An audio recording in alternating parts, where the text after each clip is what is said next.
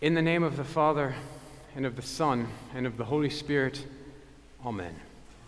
The message of the cross is foolishness to those who are perishing, but to us who are being saved, it is the power of God. For God's foolishness is wiser than human wisdom, and God's weakness is stronger than human strength. When I was young, I was captivated by the Superman movies that came out in the early 1980s.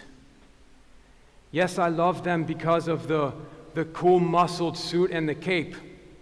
And yes, I often did take giant leaps on my front sidewalk in an attempt to fly. But there's a deeper reason why I and millions of others love these blockbuster movies like Superman and Star Wars and Harry Potter. And that's because they're all variations of the hidden hero, a character we deeply love.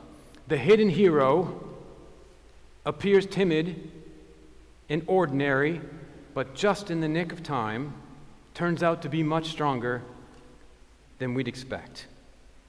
And it should be clear, I think, why we love this character and why it sells so many tickets. For who hasn't felt ordinary and timid, but then daydreamed of saving the day? Who doesn't want to be revealed as stronger and badder and braver than they look? I may seem like an ordinary deadhead on the outside, but don't mess with me or else. Our Holy Scriptures also tell great stories of the hidden hero. David was the smallest of his brothers, but he defeated Goliath and became king. Moses was ordinary in his speech and his leadership, but he delivered his people from the mighty Pharaoh. Mary was poor and unwed, but brought forth the Savior of the world. The hidden hero sets up great stories. And with the coming of Jesus, we find the setup to the greatest story ever told. Jesus' story does begin as the ultimate hidden hero, but soon undergoes a great divine twist the cross, which catches up all of humanity in a new kind of power and glory. Jesus was indeed a hidden hero. His upbringing was humble and ordinary. He was born in poverty, and he was raised in the backwater of the region of Israel. He was a carpenter's son. He had no education. No one expected that behind this humble exterior was a man possessed of the full power of God. He calmed storms with a hand gesture. He is transfigured, lighting up the sky like a supernova.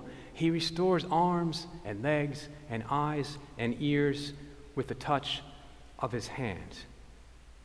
And as we follow Jesus in his ministry, it seems that the story of the hidden hero has finally become reality. The scriptures promised, after all, that a Savior would come of humble background, but with power enough to overthrow evil and finally set things right. As far as anyone could see, the story of Jesus was that of the hidden hero finally come true. Isn't that really what we all want Jesus to be? Like Superman, God reveals his extraordinary powers in the nick of time, overthrows the forces of evil so that all live happily ever after. That's how most stories end, after all, because it satisfies a deep desire within us for good to prevail over evil and for the world to be set right. Jesus' story, as you know, however, takes a giant twist that you rarely see in Hollywood movies. This cross shaped twist leaves his followers much less at ease. Now, I didn't know the story of Jesus at age seven, but I caught a glimpse of this great plot twist of the cross in the second Superman movie, which left a deep impression on me to this day Here's what happened the bad guys in scary black suits are coming to take over the world, and yet Superman does something totally unexpected. Out of a deep love for Lois Lane, he decides to give up his superpowers. He wants to become mortal, to be fully human, and to share his life intimately with her. As a seven years old, seven year old, that was hard to understand.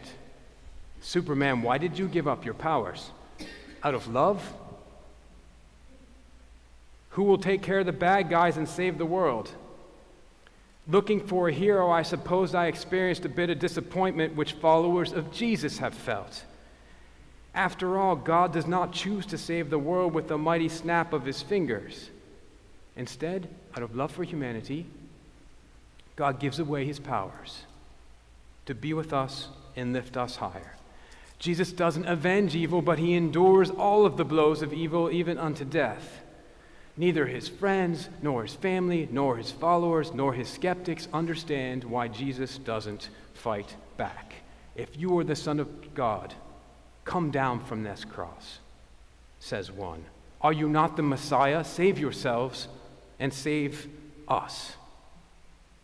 This power of the cross, Paul tells us in today's reading, is a giant plot twist that no one expects turning everything upside down. To those who put their hopes in human heroes, the power of the cross seems foolish and it seems weak. But Paul says God's weakness is stronger than human strength. By the cross, our hero Jesus arrives not with a great display of power, but divests himself of all power to lift up all that is fallen. By the cross, our hero doesn't kill off the bad guys, but calls on each of us to defeat the evil within. By the cross, Jesus does not reveal all mystery and force a happy ending. He bids us to trust God's mystery and seek our own happy endings.